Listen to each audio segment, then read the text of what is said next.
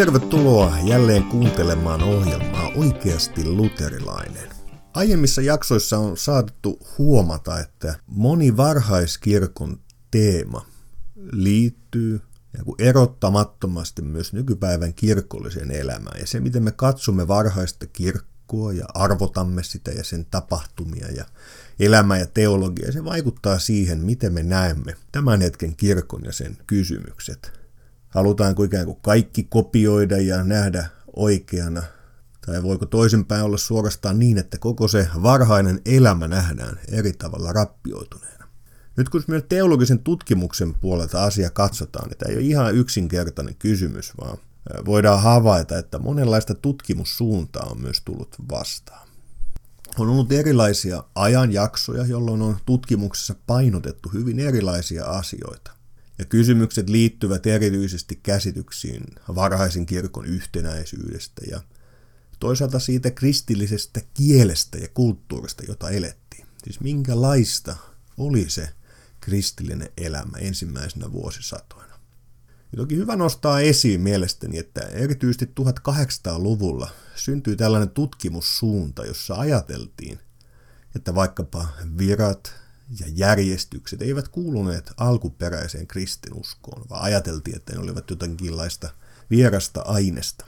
Ja tässä ajatussuuntauksessa ajateltiin, että, että kristillinen elämä oli puhtaasti tällainen ikään kuin sisäinen ja henkinen asia.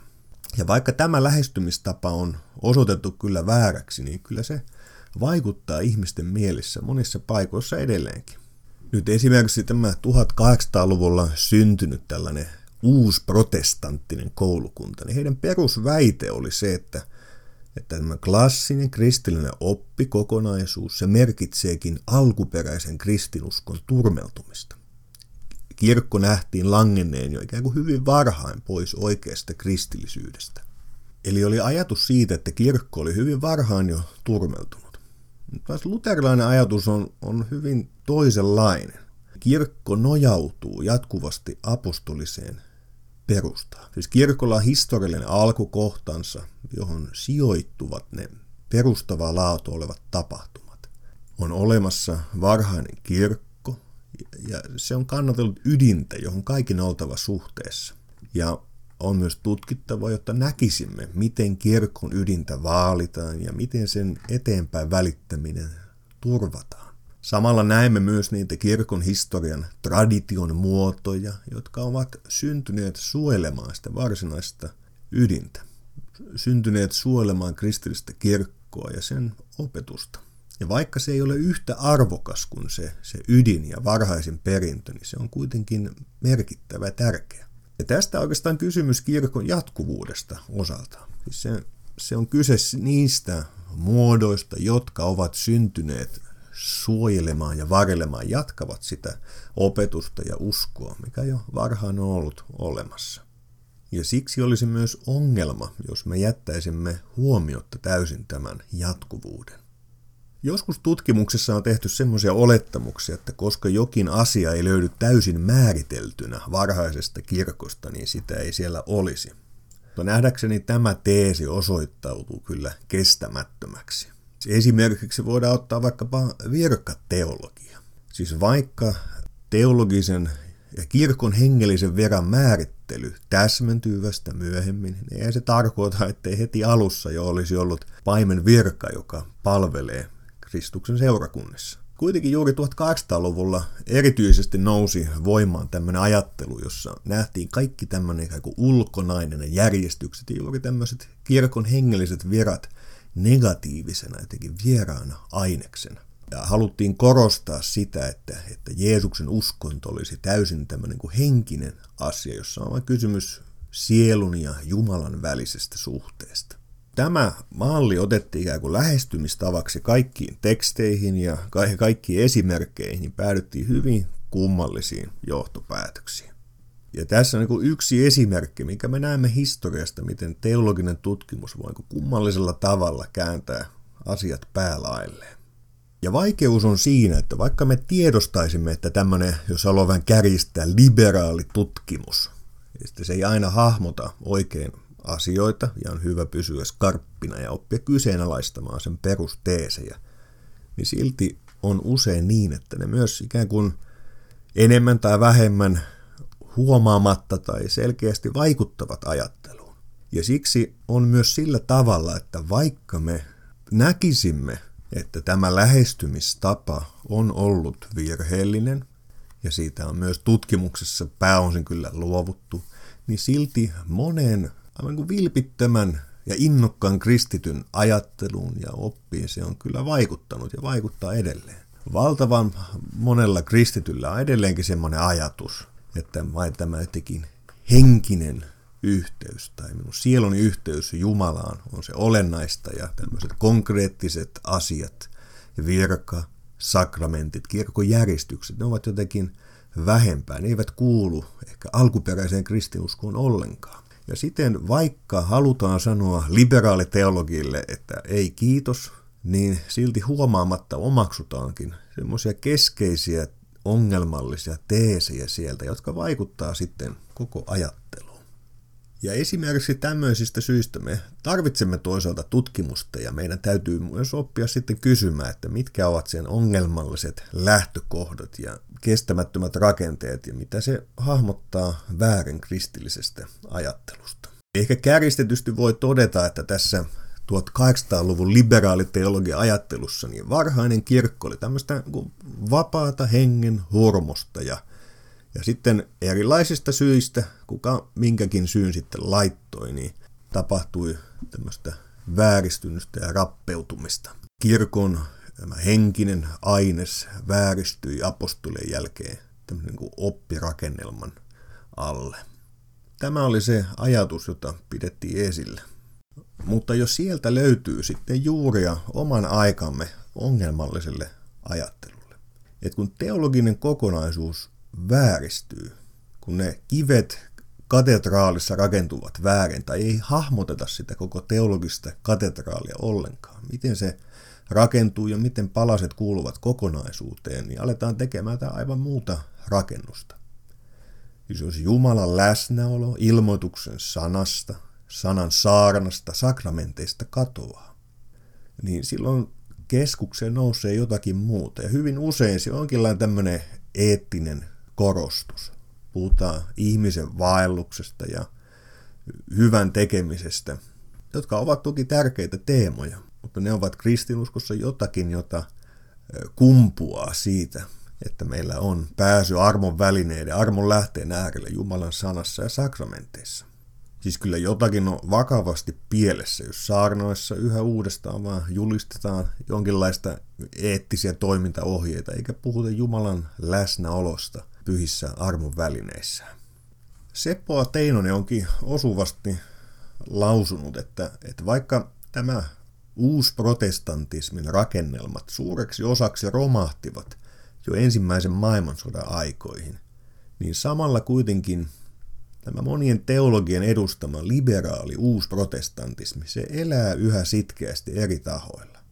Ja tämän ajattelun perintö näkyy kaikkialla siellä, missä dogmit selitetään symboleiksi, usko muuttuu kanssa ihmisyydeksi ja kirkko ymmärretään vain yhteiskunnan uskonnollis-eettiseksi funktioksi. Eli kirkon merkitys ja ydin, sen keskus, ymmärretäänkin väärin. Yksi tällainen teologisen tutkimuksen käyttämä teesi on kuva varhaisesta ikään kuin moneudesta, että siellä oli valtava määrä kaikkia erilaisia asioita varhaisessa kirkossa. Ja toki tässäkin ohjelmasarjassa on käsitelty niitä tiettyjä teologisia kysymyksiä ja kiistelyitä, joita varhaisesta kirkosta löytyy. Erilaisia korostuksia, toisaalta puutteellisuutta erilaisten asioiden määrittelyssä. Kyllä sieltä löytyy erilaista ajattelua. Silti kysymys on, että minkälaisia johtopäätöksiä siitä tulisi tehdä. Että kyllä voi sanoa, että olisi hyvin epätodennäköistä, että varhainen kristinusko olisi selviytynyt aikansa kirjavan uskonnollisuuden keskelle, ellei sen piirissä olevia erilaisia traditioita olisi kuitenkin jäsentänyt ikään kuin sisällöllisesti määriteltävissä oleva ikään kuin se kristinusko. Mistä tässä kaikessa on kysymys? Monessa mielessä on niin hyvin perusteltua edustaa käsitystä, että on varsin myönteinen käsitys varhaisen kirkon yhtenäisyydestä. Että kun me tutkimme teologiaa varhaisilta vuosilta, niin me näemme eri ajan ja eri ajattelijoiden ikään kuin tunnusomaisia piirteitä, mutta se ei riitä osoittamaan, että kysymyksessä olisi eri opit tai eri teologiat. Tietty monimuotoisuus ei tarkoita vielä toisensa poissulkevia teologisia ajattelutapoja. Ja kuitenkin sitten edelleenkin tutkimuksessa voidaan tehdä niin suuria oletuksia tietyistä tämmöisistä seikoista ja maalailla puhutaan Paavalin koulukunnasta ja Johanneksen koulukunnasta ja niin edelleen. Yritetään joku syventää ja laajentaa jonkinlaista kuilua heidän väliinsä. Ja samoin tästä teemasta me pääsemme sitten myös raamattu kysymykseen ja kaanon kysymykseen, niin on syytä varmaan pysähtyä vähän pidemmäksikin aikaa. Sillä yksi kysymys on se, milloin on ikään kuin virallisesti jossakin kirkolliskokouksessa määritelty tie kirjojen kokoonpano. Että nämä me tunnustamme Jumalan ilmoitukseksi. Ja sitten toisaalta se, että milloin nämä tosiasiallisesti ovat jo olleet osana seurakunnan todellisuutta. Eli jälleen kerran mehän törmäämme siihen, että, että asiat ovat olleet jo olemassa ennen niiden virallista kirkollista määritelmää. Ja juuri vaikka kanonihan valittiin tämmöisiä tekstejä, jotka piti olla apostolisia, katolisia, liturgisia ja oikeaoppisia. Eli piti olla apostolien kirjeitä tai, tai sitten niin, että voidaan todeta, että selkeästi kirjurin takaa löytyy tietty apostolin arvovalta. Esimerkiksi Markuksen evankeliumista on ajateltu, että varsinaisesti se kuvaa Pietarin silmin asioita. Samoin ne piti olla yleisiä ja katolisia, eli ei riittänyt, että on yksi kirje jossakin perähikiällä, minkä joku on joskus nähnyt, vaan piti olla yleisesti kirkossa käytössä. Samoin tuli olla liturgisia, eli oli voitiin osoittaa, että ne oli käytössä yleisesti kirkon Jumalan palveluselämässä. Ja ne tuli olla oikea oppisia, eli oli käsitys oikeasta apostolisesta opista ja kirjeiden tietysti täytyy olla sen mukaisia. Voidaan ihan hyvin todeta, että jo ennen kaanonin virallista toteamista ja julkistamista tietyt kirjat ymmärrettiin pyhiksi, normatiivisiksi ja synnyltään jumalallisiksi. Ja tämän puolesta voikin olla perusteltua väittää, että kristin usko oli silloisia olosuhteita ajatellen yllättävän varhain varsin yhtenäinen ilmiö. Samoin kaanonin kirjoilla katsottiin olevan tietty erityisluonne, vaikka raja olikin vakiintumaton. Yhdeksi tämmöiseksi keskeiseksi symboliksi varhaisen kirkon yhtenäisyydestä voi nostaa taistelun Markionia vastaan. Markion oli tämmöinen kaveri, joka edusti gnostilaista virtausta, joka pitkään yritti elää sekä kirkkoon kietoutuneena että sen rinnalla. Ja nyt eräät gnostilaiset ryhmien edustajat tulkitsivat ja karsivat kirkossa jo ennestään käytettyjä pyhiä kirjoituksia, ja niistä Markion on nyt erinomainen esimerkki. Markion veti raamatusta ison osan punakynällä yli, Siis hän tunnetusti hylkäsi koko vanhan testamentin ja hyväksyi vain kymmenen Paavalen kirjettä ja karsitun Luukkaan evankeliumin. Hänellä oli tämmöinen teologinen hypoteesi, jossa hän halusi katkaista kaikki yhteydet juutalaisuuteen. Nyt päinvastoin kuin esimerkiksi Markion, niin apostolisessa kirkossa pitäydyttiin ehdottomasti jo vanhan liiton sivuilta löytyvään uskon tunnustuksen Jumalaa. Kristillisen uskon tunnustuksen tausta nähtiin löytyvän vanhan testamentin sivuilta. Miten tämä tai käyty taistelu Markionin edustamaa teologiaa vastaan on osoitus myös kirkon yhtenäisyydestä. Siis kiistan myötä paljastuu, että oikeastaan oli olemassa hyvin yhtenäinen käsitys pyhistä kirjoituksista. Voidaan todeta, että tämän Markionin ajattelu oli reaktio varhaiskirkon julistusta ja oppia vastaan niin hänen tämä karsittu kaanoninsa oli kannanotto kirkossa jo käytössä olleisiin pyhien kirjoitusten kokoelmiin. Siis hän yritti vetää ikään kuin viivan jo käytössä olevan sisälle. Markionista eteenpäin kirkossa ryhdyttiin uudella tavalla vartioimaan pyhien kirjoitusten rajaa. Ja voidaankin todeta, että tämä kaanonin kokoaminen ja tunnustaminen muodostui varhaiskirkon erityiseksi palvelutehtäväksi. Ja tämä on myös se kirkon usko, jonka me olemme perineet. Raamattu Jumalan sanan, raamattu Jumalan ilmoituksen, jossa hän kertoo meille se, mikä hän haluaa itsestään kertoa ja miten hän toivoo, että hänen kirkossaan toimitaan. Näin on aina uskottu. Siis apostoleille pyhät kirjoitukset olivat Jumalan sanaa, samoin Lutterille. Siis sellaiset käsitykset, että Lutterilta voisi löytää jonkinlaisen liberalismin alkeita, niin ne ovat kyllä vain anakronismia. Uuden liiton kansa lähestyy pyhiä kirjoituksia, kuten jo vanhan liiton kansa teki tunnustaen, sinun sanasi on kokonansa totuus. Nyt kirkon todistuksen nojalla me opimme tuntemaan tämän raamatun arvovallan. Mutta raamatun arvovalta ei kuitenkaan riipu kirkon todistuksesta. Kirkko ei ikään kuin siirrä kanonista arvovaltaa millekään kirjalle, vaan se todistaa tiettyjen kirjojen kanonisesta arvovallasta. Tästä huolimatta kirkon todistus on toki se on keskeinen ja merkittävä. Siksi luterilainen teologia on todennut juuri, että raamatun arvovalta ei riipu varhaiskirkon tai myöhemmän kirkon arvovallasta. Mutta se on ikään kuin voimallinen välikappale, joka kautta voidaan tietää ja tuntea, että raamattu on Jumalan sana. Mutta tämän nyt kysymyksen äärellä törmämme jälleen toiseen kysymykseen, että, että mitä tarkoittaa juuri sola scriptura, miten se tulisi ymmärtää. Tässä me palaamme siihen, miten on hyvä ymmärtää myös raamatun inspiraatio. Siis me emme, se ei tule ymmärtää ikään kuin jonkinlaiseksi ajattomaksi ja konkreettisista kirkollisista muodoista riippumattomaksi, vaan päinvastoin tiettyyn historian keskellä, tietyt historian tapahtumat ovat sen synnyttäneet. Niiden keskellä ja välityksellä Jumala on vaikuttanut. Pyhän raamatun syntyä voidaan tietyssä mielessä verrata jopa tämmöisiin kuin perustaviin ihmeisiin, kuten vaikkapa neitsistä syntymiseen ja ylösnousemukseen. Näissä kaikissa Jumala vaikuttaa voimallisesti historian keskellä. Ei jossakin ylihistoriassa, vaan historiassa, ajassa ja paikassa. Ja pyhä sana oli se perustus, jonka varaan kristityt rakensivat. Ja alkukristityt tallettivat maailmalle tämän apostolisen sanan, joka on pysynyt ensisijaisena. Siis toisin kuin vaikkapa esimerkiksi karismaattiset ihmeet, vaikka niitä varhaisen kristinuskon keskuudessa esiintyikin.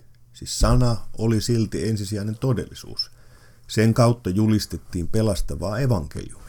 Kun taas erilaiset karismat eivät olleet armon välineitä, vaan muulla tavalla Jumalan työn apuvälineitä. Ja nyt haaveenani on tulevien jaksojen aikana yrittää käsitellä tätä raamattu kysymystä nyt eri puolilta, pohdiskella miten ymmärtää inspiraatio, miten ymmärtää solas scriptura, mitä raamatun ja kirkon suhde. Nämä kysymykset tulevat vastaan, mutta ajattelen, että se ensimmäinen iso palanen lähestyttäisi tätä kysymystä on ymmärtää juuri varhaisen kirkon luonnetta, mitä on toki yritetty aiemmissakin jaksoissa jo hieman hahmotella ja luoda niitä askelmerkkejä ymmärtämään asiaa. Ja se olennainen kysymys on juuri se, että mikä on meidän suhteemme siihen kirkkoon, joka sieltä varhaisilta vuosisadoilta katsoo. Se ei ole vain jokin sekava ja epäyhtenäinen jengi, vaan se on pyhä apostolinen kirkko, joka talletti meille apostolisen sanan ja jonka jatkuvuudessa meidänkin on syytä olla ja elää. Kirkko, joka toisaalta halusi kokoontua Jeesuksen Kristuksen lahjojen äärelle, sanan ja sakramenttien äärelle, toisaalta kirkko, joka halusi sen vuoksi torjua ja taistella kaikkea sellaista vastaan, joka halusi tavalla tai toisella romuttaa tämän uskon. Siksi oli torjuttava Markion ja gnostilaiset viritelmät, joissa haluttiin repiä rikki todellinen kristillinen usko. Ja siksi vaikkapa nykypäivänä on, on hyvä nähdä, miten Moni kristillisen kirkon nimissä toimiva ajattelija haluaa todellisuudessa Jumalan lahjojen äärestä siirtää uskon ytimen ja keskipisteen ja sen, sen moottorin, joka siellä elää, niin Jumalan armon välineistä johonkin muualle, esimerkiksi tämmöiseen kanssa-ihmisyyteen tai johonkin eettiseen suorittamiseen. Ja siksi Ja mä kysymykset edelleenkin, mikä olisi tänä päivänä oikeasti luterilaista? Missä on Jumalan lahjat oikeasti meitä varten ja mitä hän oikeasti meidän tahtoo tekevän? Ne kysymykset ovat ratkaisevan tärkeitä meille yhä tänäkin päivänä. Ja näiden kirkon suurien kysymyksien selvittelyä me jatkamme jälleen ensi kerralla. Siihen saakka kuulemme.